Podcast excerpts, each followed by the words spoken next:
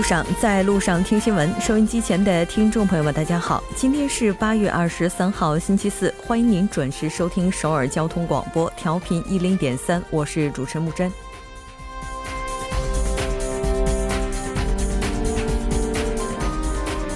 十九号台风苏力过境，济州岛地区最高风速达到了每秒六十二米，目前已经造成了人员伤亡，部分地区停电，设施损坏。受到综合气象影响，风向不断变化的苏力移动速度目前呢是略减，但这也意味着台风停留的时间有可能会延长。预计二十四日凌晨一点左右，苏力将从全南灵光登陆半岛。明天首尔将迎来考验，再次提醒各位听众朋友做好应对工作。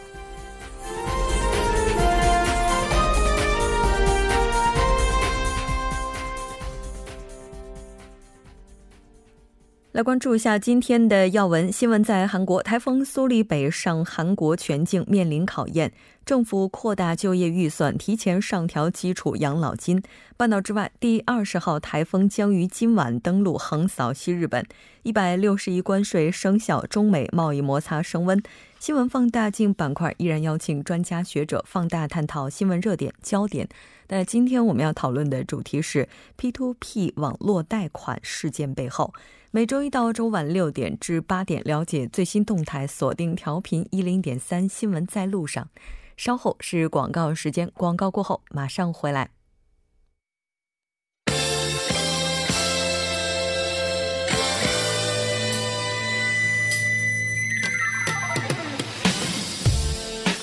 新闻在韩国，带您快速了解当天主要的韩国资讯。接下来马上连线本台特邀记者申海燕，海燕你好。主播好，各位听众好，很高兴和您一起来了解今天韩国方面的主要资讯。那第一条，我们依然是来关注一下台风苏力的最新报道。好的，那韩国气象厅二十三号表示呢，今年第十九号台风苏力呢，当天中午登陆济州，并且呢以每小时四公里的速度缓慢北上。二十四号上午六点起呢，将贯穿韩国全境，并于下午呢经韩国的东部海域离开。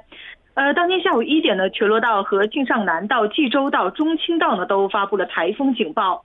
苏力的风圈半径呢达三百二十公里，中心的气压值呢为九百七十百帕，最大风速呢为每秒三十五米。呃，二十三号上午六点的西周有六千多户的家庭断电，而就在昨天二十二号晚上七点左右呢。在济州道的西归浦市呢，一名二十多岁的年轻女性在拍照的时候卷入波涛失踪，而同行的三十多岁男性呢也有受伤。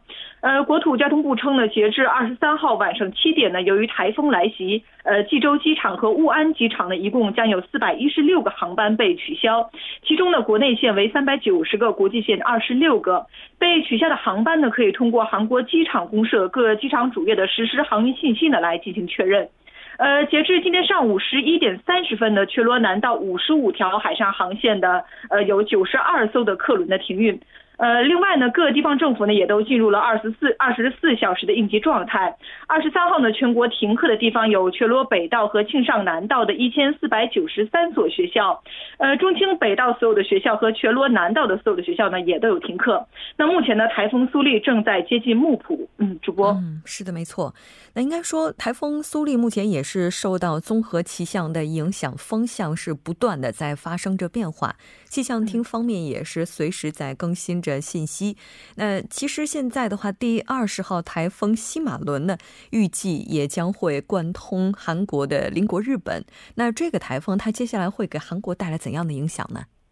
呃，二十号台风西马伦呢，预计将只会贯通日本。西马伦呢，将从日本内陆大阪登陆，贯通，并且呢向东北移动。那因此呢，不会给韩国带来呃影响。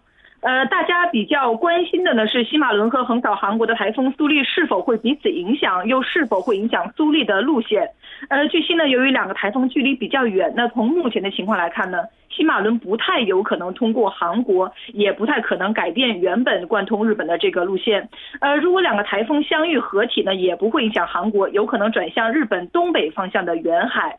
呃，有日本气象学者称，呃，有日本这个气象学者他是提到了藤原效应，也就是这个双台风效应。呃，这个效应呢，指的是两个台风靠近的时候，通过相互的作用呢，威力变得更大。或者是改变呃比较大的改变路径，但是从这个卫星上来看呢，由于这个苏利和西马伦距离比较远，那因此呢发生藤原效应的可能性并不大。嗯嗯，是的，没错。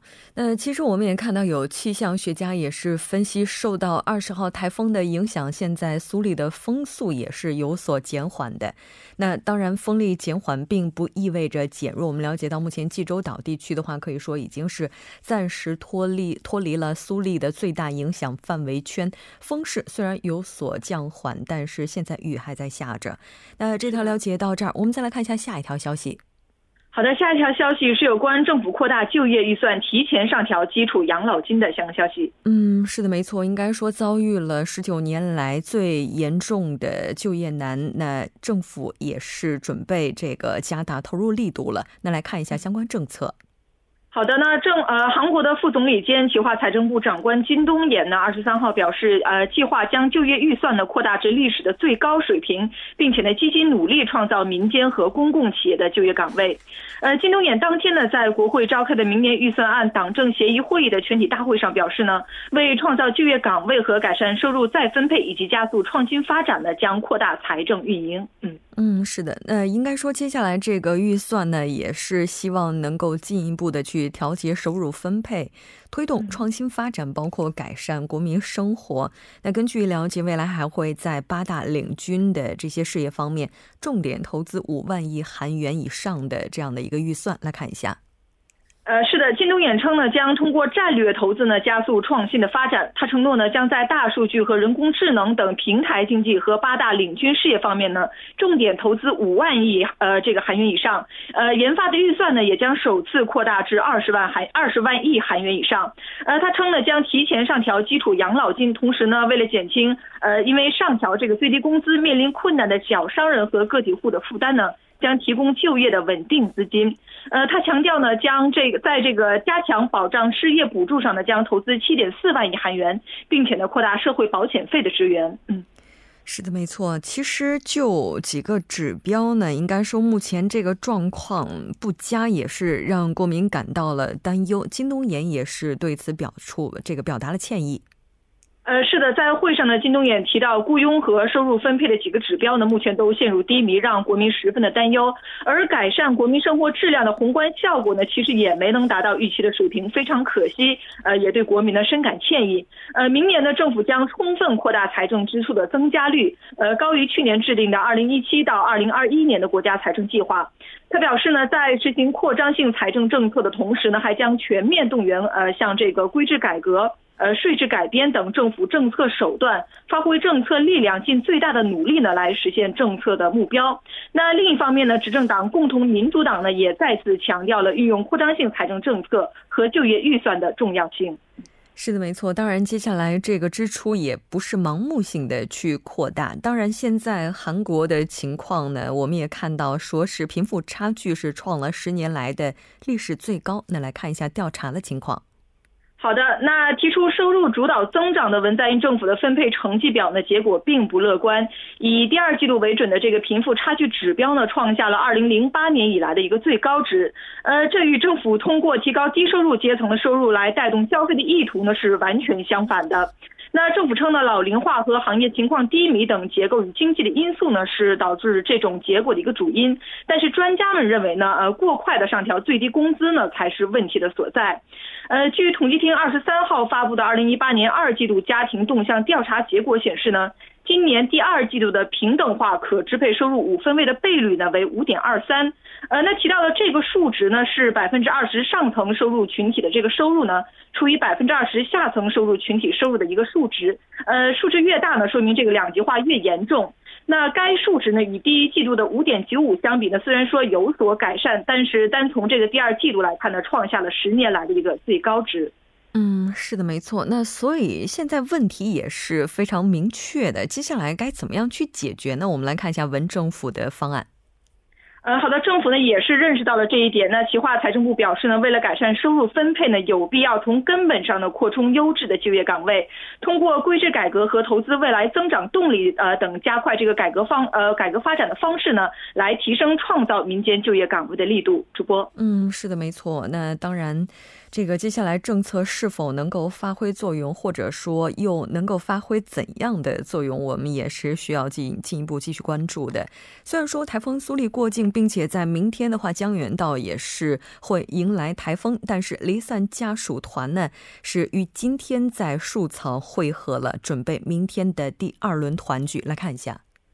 好的，那二十四号也是明天呢，就是举行第二轮南北离散家属团呃团聚活动的这样的一个日子。那今天呢，韩方离散呃离散家属呃家属团呢，纷纷都前往了江原道的树草，准备和北韩的家人见面。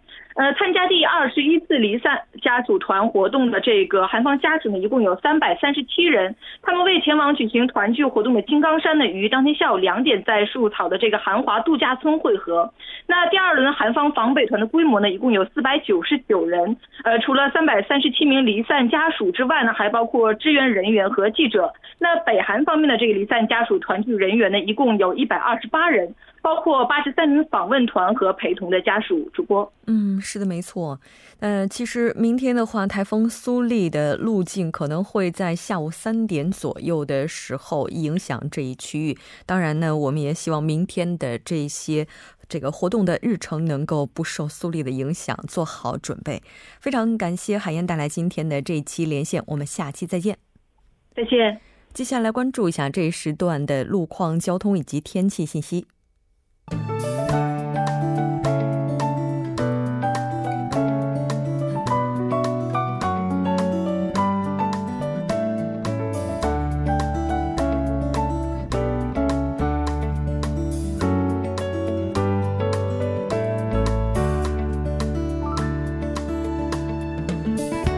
大家晚上好，今天是星期四，这里是由楚源为大家带来的道路和天气信息。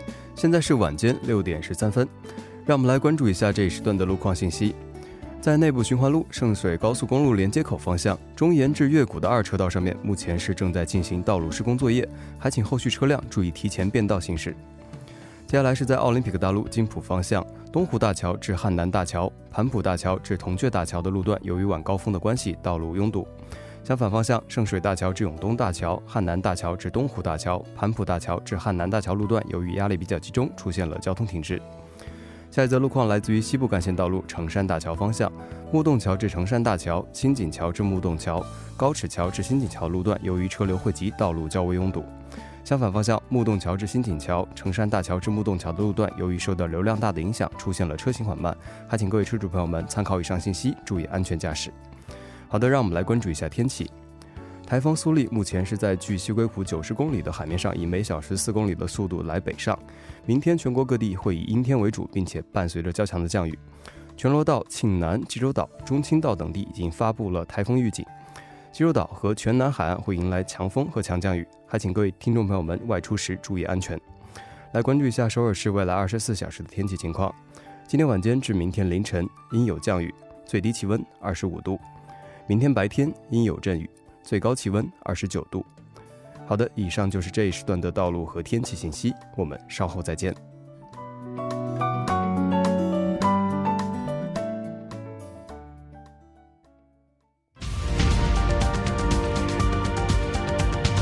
聚焦热门字符，洞察新闻背后，全方位解读当前时事，新闻字符。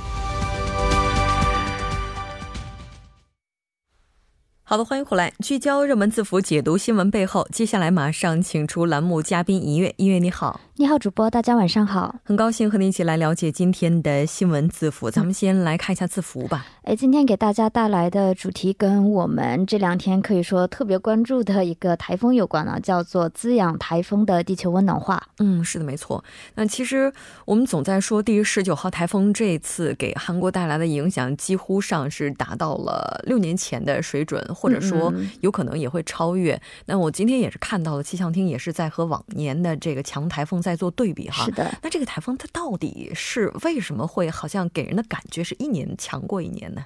这个好像就是按照这个气象专家的预测啊，他是从他这个角度来看，可能就是说跟咱们人类排放这种温室气气体，我们就说这个地球温暖化，它可能。这种局面就会给这种我们所谓的台风，也可以说成这个热带低气压的一个气旋，这种灾害呢，它就会越来越强。因为我记得我上周就说到台风的时候，我说过它其实是发源于这个热带的海面。那所谓的热带海面呢，我们就得把这个海面的温度要把它定在这个二十六点五度以上。这种情况就是说大量的海水被蒸发到空空空中嘛，它就会形成一个低气压。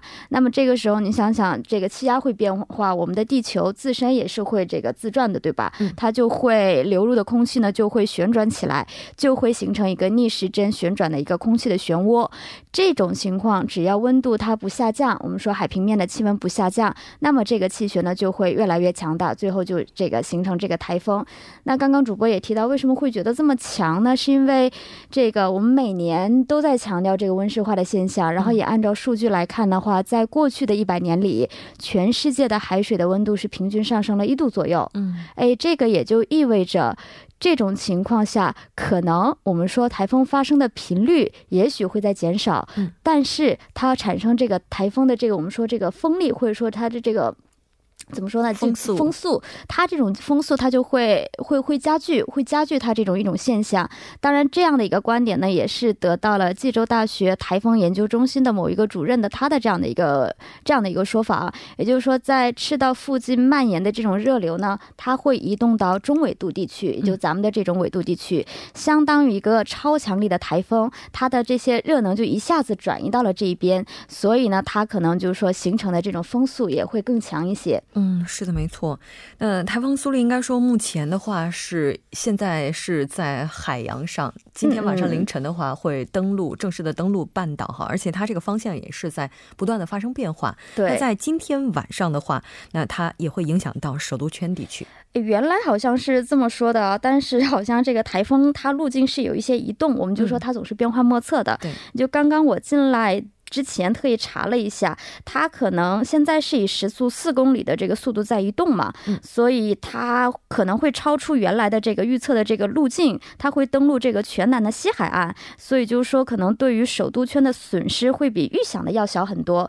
但是考虑到明天的这个上班时间呢，可能是这个离台风中心最近的这样的一个点，也是提醒大家在上班时间要格外的注意。嗯，是的，没错。而且台风这个方向的话，据目前来看的话是。在向南移动的这样的一个路径的变化哈，那咱们刚才也提到了，说这个全球变暖和台风它们之间是有着这样一个关联。如果按照这个逻辑走的话，是不是意味着以后台风它光顾半岛的机会会越来越多呢？对，是这样的，这个也是得到了一部分科学家或者说研究人员的他们这样的一个说法。因为你想想，这个咱们海水的温度上升，然后你看这个夏季的时间，它可能也会延长。反正我是有这种感觉，每年的夏天都是越来越热。这样的话，这个我们说就是说可以给台风推力的这个热量，它就会继续维持台风向。北移动，这样的话就可能说在北部的这些国家也好，或者城市也好，可能就会在晚一点的时间会登陆。那这个观点呢，其实早在一六年十月，韩国召开的一个气象学会秋季学术大会上的时候，就提出过这样的一个论文呢，研究的内容。他当时就提到了这个到二十一世纪末的时候，对韩半岛产生影响的台风数量会比现在要增加两倍。是的。那如果台风它这个更加频繁的光顾半岛的话，是不是也意味着接下来的话，韩国的一些沿海城市遭遇海啸啊等等这些自然灾害的几率会增加？哎，对，那第一个就是说，我们今天要聊的不是有这个地球温暖化的这个现象吗？这个现象呢，首先它会导致这个极地的冰川融化，这样的话海平面它就会上升。这种情况，即使就咱们说台刮来的这个台风，它是风力条件是同等条件的情况，那么海平面一旦上升，有这种上升的上升这种情况，那么它这个沿岸城市它。被海水浸水的这种可能性，它就会增强。嗯那即使不是这个极地的冰川，或者说海水温度上升，那么这个海水的体积，它会某一种程度上它也会膨胀。嗯这种膨胀的话，也会增加这些沿岸城市进水的这样的一个可能性。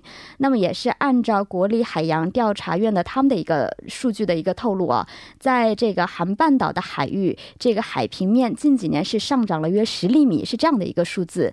那么如果按照这种速度持续下去的话，到二零。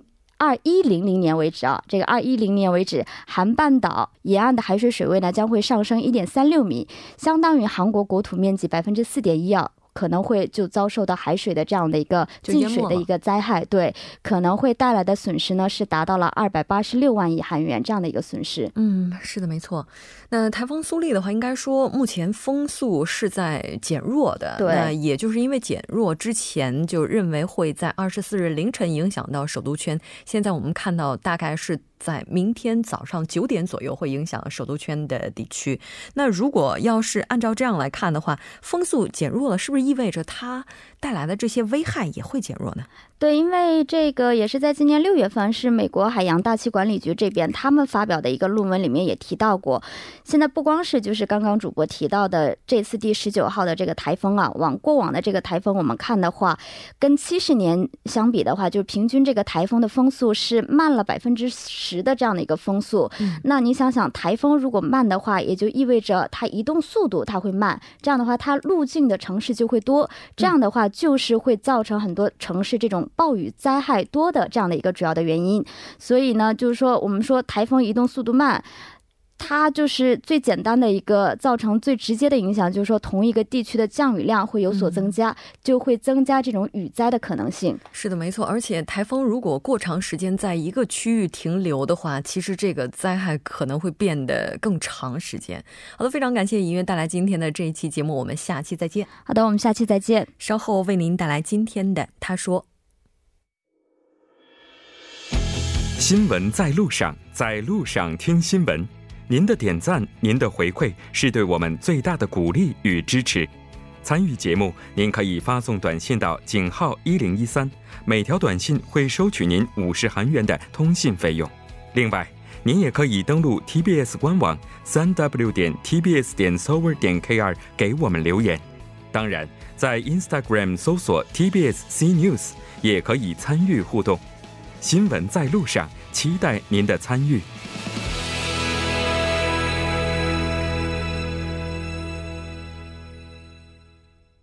好的，欢迎回来，马上为您带来今天的他说。首先呢，要连线我们的特邀嘉宾，来自首尔 Digital 大学的郑明书教授。郑教授，你好。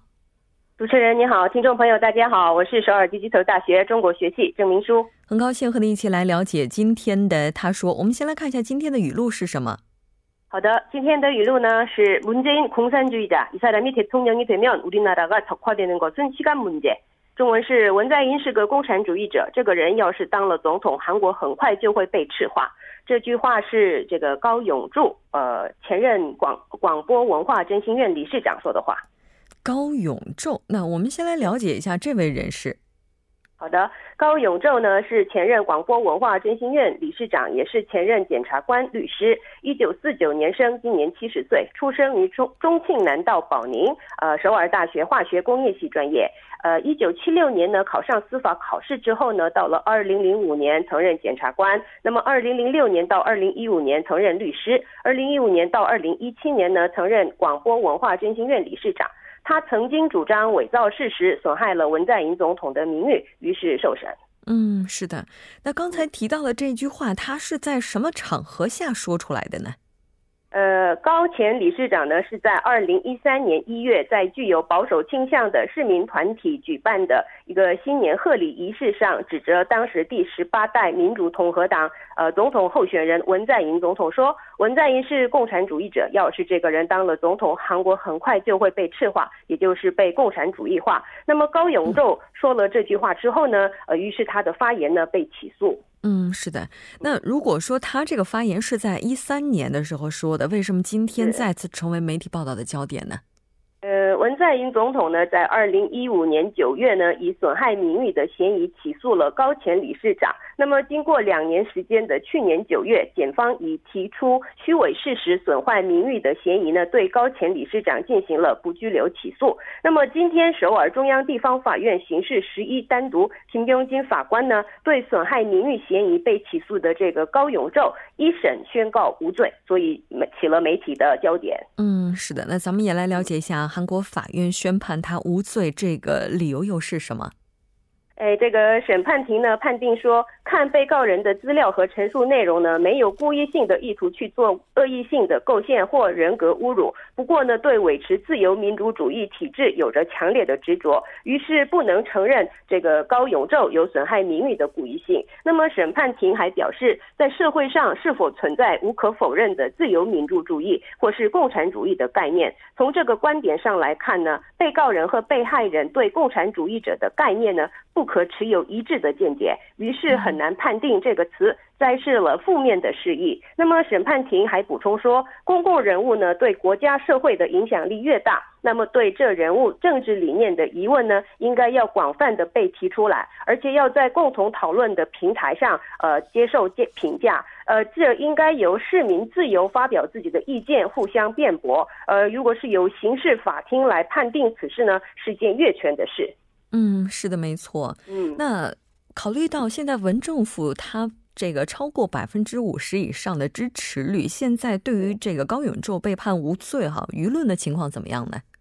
呃，这个保守倾向的人士呢，当然表示欢迎，并说什么韩国言论自由还活着啊，司法部还活着等。那么也有人表示，这是件连牛都会笑出来的笑话。呃，然后然后公开谴责了这个金法官的这次判决。